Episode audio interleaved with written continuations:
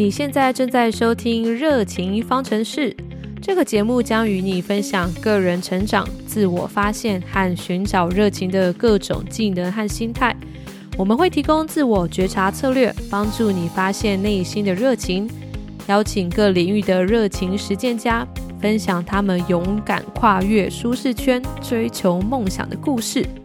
同时呢，也会提供更多时间管理和资源分配的策略，让你能够被启发，找回自己的人生主导权。那我们的节目就开始喽！Hello，大家好，我是艾丽，欢迎收听热情方程式。好像有一阵子没有跟大家聊聊天了，所以这一集呢，我就想要来跟大家更新一下，我最近都在忙些什么。然后呢，这一集我也会有一个抽奖活动，所以呢，大家一定要听到后面哦。那第一个想跟大家分享的是我比较 personal 的事情，就是我明年初要生小朋友啦，也就是我现在其实是怀孕的一个状态。那最近呢，美国的感恩节跟 Black Friday 到来了。那在这个大节日，就是大家抢购、疯狂 shopping 的时候，有各种优惠都在这时候买是最划算的。所以呢，小朋友的东西呢，我也在这时候疯狂的研究。我发现呢，爸爸妈妈真的是不容易，要养一个小朋友，要准备的东西超级无敌多。我还把它列下来，然后 A4 纸写满满满。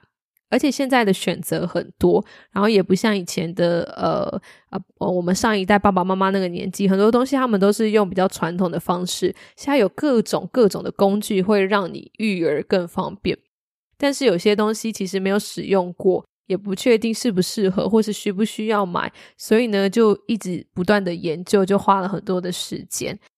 那这一段时间呢，其实也很多朋友呢一直跟我说。嗯，我以前工作很辛苦，然后大家都叫我要好好的休息，就躺在沙发上疯狂追剧就可以了。可是呢，其实我觉得一开始，其实我刚离职的时候也是有耍废一个月啦。但我后来就觉得，现在电视好像也没什么好看的，我也都不知道要追什么剧，所以我就起身开始做一些学习，我觉得有趣的活动。那大家都觉得这样子好像有点把自己逼太紧，可是我其实曾经在一本书叫《生时间》看到一句话，我很喜欢。这个作者呢曾经提到说，要知道疲惫的解药未必是休息，疲惫的解药是全心全意。其实他要讲的是说，当我们全心全意、很专心、很专注，进入心流的状态去做一件事情的时候，那个可能才是疲惫的解药。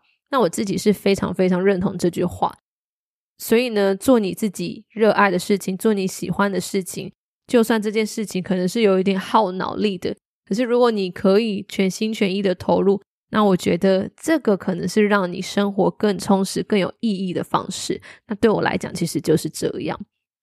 那第二个呢，我最近在忙的事情是，啊，我正在筹备一个线上课程。这个线上课程呢，是主要是帮助内向者在职场上更有竞争力。那为什么呢？我开始筹备这个课程，其实是我我这几个月呢，能有兴趣的免费讲座、网络资源等等，我都去上了。当然，有些也是需要缴一些学费的。那后来就有被启发，觉得自己或许也可以帮助到需要被帮助的人。其实一开始呢，我也在思考，说我可以做些什么，贡献什么。也会怀疑或担心自己不是很厉害，真的有办法帮助到别人吗？那后来呢？又再次受到启发，是下一本读什么的站长瓦基，他也在节目曾经说，他觉得他自己不是很厉害，他也怀疑他分享的东西真的有用吗？但是后来他发现，他其实十年潜移默化的这些工作经验跟技能，还是可以影响到很多人。虽然可能不是特别专业，但是呢，有些事刚好就是走在比较前面，或者是听众就是没有接触过，或是当下他们就是需要那些资源，所以后来瓦基也是说，他就很勇敢的继续做下去，然后开创他的事业，然后到现在他也是做的非常非常的优秀。那我为什么想开这样课程呢？而且呢，还是特别针对内向者而开的。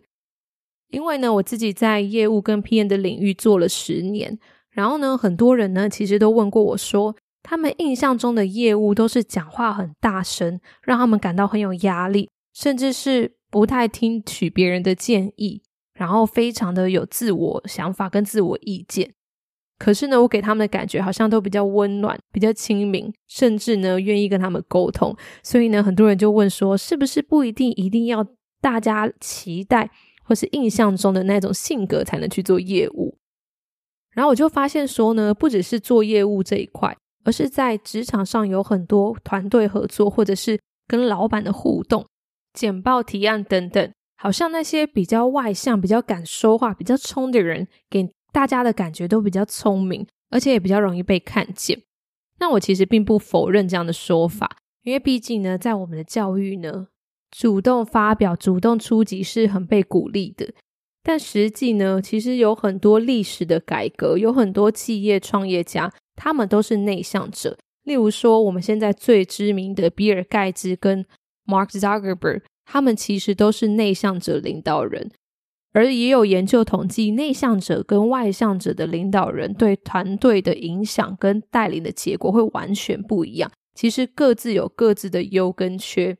那这个主题呢，我之后也会再开一集跟大家来细聊。那回归正传，其实呢，我想开这个课呢，也是想要告诉大家，内向者呢不必像外向者一样这样子的一个特质，其实呢，也可以在职场影响到很多人，甚至脱颖而出。例如说呢，像跑业务的人呢，都会知道，我们不仅要认真听客户说什么，我们还要听客户没说什么。那这个部分，我觉得内向者其实往往比外向者做的还要好，因为他们懂得倾听，而且他们细心，然后在脑中的作业思索的程度会更深，所以往往能发现别人没发现的更关键的问题点。那因为呢，我自己也是属于内向者，我也是这样走过来的，所以我非常能理解内向者会有的挣扎跟心魔，还有各种小剧场。那我在这边想要先声明一下，我们所谓的内向者，并不代表他很害羞或是社交能力不好。内向者跟外向者最大的差异，其实只是他们获取能量的来源不一样。外向者往往获取能量的来源是。各种社交活动，而内向者的能量来源是来自独处，做自己喜欢的事，更深层的一个接触，而他们所展现的力量跟影响力也都是不一样的。所以，也就是因为有这样完全不一样的类型的人，这个世界才更可爱、更有趣。所以呢，其实呢，我也想要开这个课程来鼓励跟发掘内向者独有的特质。那在筹备的过程中呢，其实我还是希望可以接触到更多人，可以了解他们真正在职场会有的痛点。或许有些东西是我没有注意到，或是我比较忽略的。所以我最近也有开放一项免费咨询的服务。如果你现在在职涯上有任何的困难或是焦虑，你不晓得要跟谁说，你也不好意思跟别人讲。那你都可以跟我预约免费的一对一咨询，你只要能上我的 Instagram，然后私讯我，我就会跟你预约时间。你可以放心的把你现在的困境来跟我讲，我会试着用以往的经验来帮忙你解决。OK，所以这也是我最近正在忙的一个活动。那最后呢，我想跟大家聊的是，我的 Podcast 已经满四个月了。我觉得时间过得好快，而且我最近没有在更新。然后前阵子我就上去看一下流量，就发现我没有在更新，但是我流量还是一直有跑上来。所以我真的真的很感谢各位听众朋友。我也不知道流量是从哪哪里来的，但是我还是觉得很感恩。所以这也是支持我继续做下去的一个动力。那最近同时也有看到一些听众朋友留言或者是私讯我。告诉我哪几集的节目对他们有影响，所以我也真的非常非常的开心。如果哪一集的节目对你特别有启发，或是你特别有感觉，真的都欢迎你留言或是私讯告诉我，我真的会非常非常的开心。所以我想要回馈给听众朋友。我办了一个抽奖活动，抽两百块的图书礼券。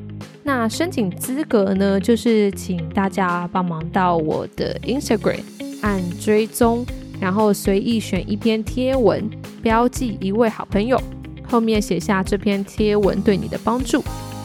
我的 IG 是 E L L I E H L I F E E，就是 Ali H Life，然后再加一个小写的 E。